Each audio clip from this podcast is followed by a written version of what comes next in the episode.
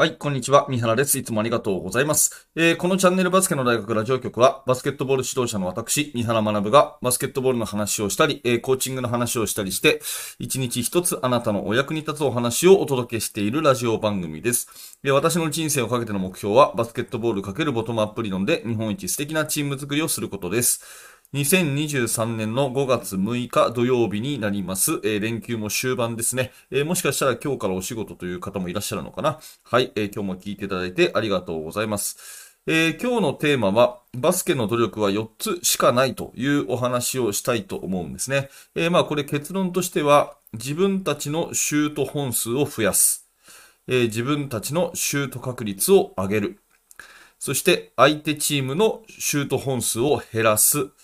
相手チームのシュート確率を下げるというですね、えー、まあこの確率と本数を上げるか下げるか、この4パターンの努力しかなくて、えー、練習を組み立てるときは、これのどれどれに向けての努力なのかということをね、えー、突き詰めていくと整理ができるんじゃないかという私の持論をお話ししたいと思います。まあこれは JBA の講習会とかでもね、えよく言われることで、えー、鈴木義和さんが分かりやすく丁寧にね、えー、お話をされているバスケットのその本質は4つという話に私なりの経験を踏まえた、えー、そんなお話でございます。えー、まあ、この話をなぜするかっていうとですね、まあ、この大型連休、えー、かなりの地域でですね、えー、大会あったと思うんですね。で、えー、思う、思った通りの結果が出たというところもあると思うし、まあそうではなくてね、え一歩手前で負けてしまって、えそれで、え今日あたりから、あのそのね、改善のための練習をするというチームもあるんじゃないかなというふうに思います。まあ、いずれにしてもですね、えー、試合の反省を踏まえて、あの、改善していくっていうことは、まあ間違いないわけで、そんな時にね、えー、ただ漠然とこう、努力するっていうか、同じことをやっていくっていうんじゃなくて、その今日言う 4, つをですね、えー、どれに向けて頑張ったらいいのかってことを突き詰めていくと、まあ、整理しやすいのかなというふうに思います。またね、えー、私のこのラジオを聴いてる方は、あの、バスケット経験がね、あまり多くなくて、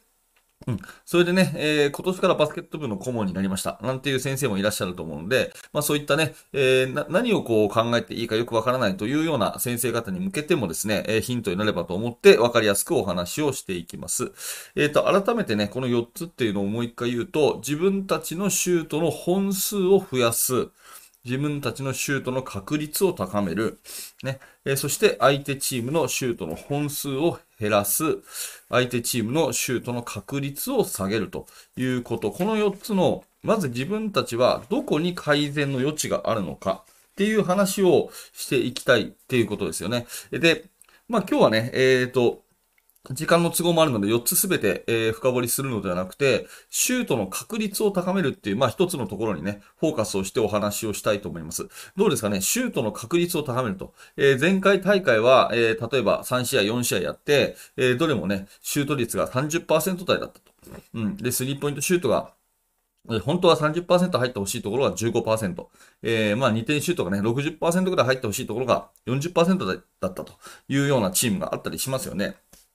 例えば、まあ、そういうチームがですね、シュートの確率を高めたいと。シュートはたくさん打てているし、えー、シュートが打ってる場面もそんなに悪いところが、えー、ないと。うん。あのー、で、確率を高めたいということを考えたときに、まあ、いろんな手手立てがあるんですが、一番簡単に思いつくのはですね、シュートの練習そのものをするっていうところですよね。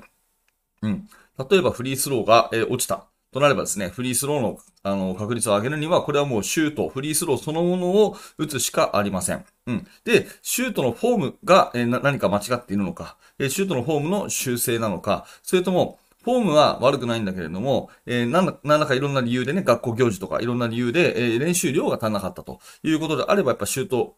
練習をたくさん増やすということをしたりしますよね。また、えっ、ー、と、試合が近いということで、フォーメーションの練習をやったり、えー、5対5の練習をやったりするっていうことで、えー、シュートに対するね、えー、割く時間が少なかったということであれば、そこを改善するというようなことができると思います。なので、シュート確率を上げるっていうことは、まあそのシュートのフォームをね、えー、見直したり、シュート時間を確保したりというようなことで解決できるんじゃないかなと思うんですね。まあ一方でですね、このシュートの確率を上げるっていうことは、その今週やったから来週良くなるとかっていう話ともちょっと違うんですよね。どちらかっていうと、その、あの、少し長期的な目標になるっていう感じになりますよね。今日の練習やったから明日急にシュートが入るようになるとかね。そういうことってあんまりないじゃないですか。本当に優れたコーチならできるかもしれないけど、なんかこうトップレベルのね、えー、シューティングコーチが、例えば、1日クリニックに来てくれましたと。で、シュートフォームを教えてくれましたと。効果的なシュート練習を教えてくれました。うん。で、えー、1日素晴らしい練習をやれましたということで、じゃあ明日の練習でシュート確率が劇的に上がるかっていうと、多分そんなことはなくて、やっぱりシュートとかっていうのは、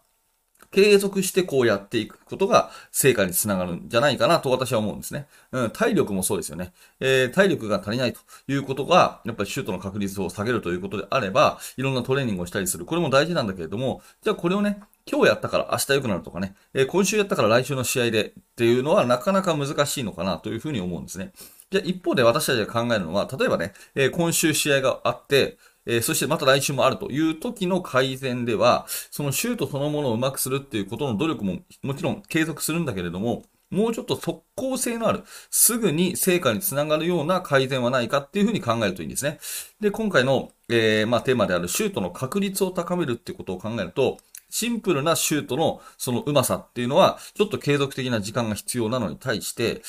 例えばですね、ノーマークを作る局面の整理。うん、自分たちがですね、苦しいシュートを打ってる時に、じゃあ味方の誰がノーマークなのかっていうことを確認してですね、そこにパスを出す練習なんていうのはですね、多分これ1日2日やるとだいぶ違うと思うんですよね。うん。まあ試合のビデオを見ましたと。シュートの確率がすごく低いですと。じゃあどんなシュート打ってんのかっていうと、例えばペイントアタックしてドライブをしていきました。その時にディフェンスのカバーが来てるのにもかかわらず、えー、1人に2人3人寄ってる時に無理やりシュートを打っちゃってることが多かったということが分かったとしますよね。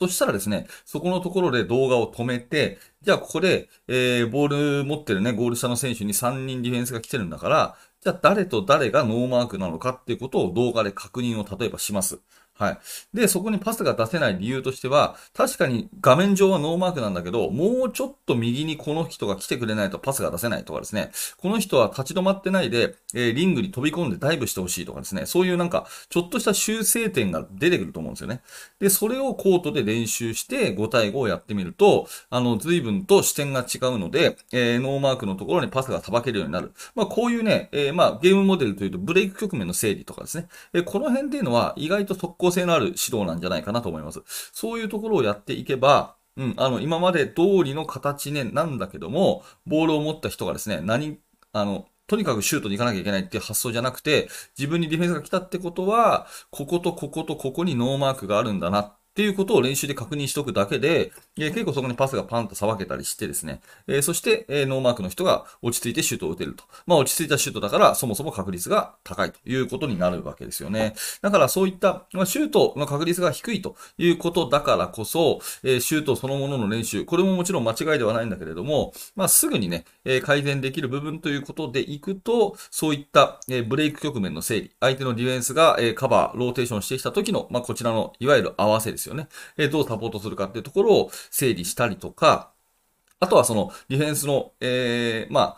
ノーマーク、クローズアウト、えそれからミスマッチを作るですね、クリエイト局面、こういったプレーの一歩手前、シュートの一歩手前の部分をですね、え、まあ整理してあげると確率が上がったりすることにつながったりする。で、これは意外とですね、えー、試合期、試合直前期でも、ひょっとした修正によって、えー、劇的に良くなる。まあ、もしかするとですね、えー、前半、試合中前半の、えー、振り返りで、ハーフタイムでこの辺をやって、え後半良くなるという部分ですらあると思うので、まあ、こういったね、観点から、え本質的に時間がかかるものなのか、それとも速攻性のあるものなのかっていうことを考えて、まあ、両方練習に織り交ぜていくという考え方がいいんじゃないかなと思います。まあ、今ね、お話ししたのはシュートの確率を高めるという一つの部分にフォーカスしましたけれども、まあ、これは例え話で、えじゃあシュートの本本数を増やす努力って何かな？で、相手の確率をえ下げる。相手の本数を減らす努力って何かなっていうのはですね、えー、ぜひ皆さんもですね、あの A4 用紙にメモ書きをしたりしてですね、アイデアを整理して、え、練習に臨まれるといいんじゃないかなというふうに思います。はい、今日のテーマはバスケの努力は4つしかないということで、試合後の反省を活かして練習というチームね、え、応援してますので、ぜひ頑張ってください。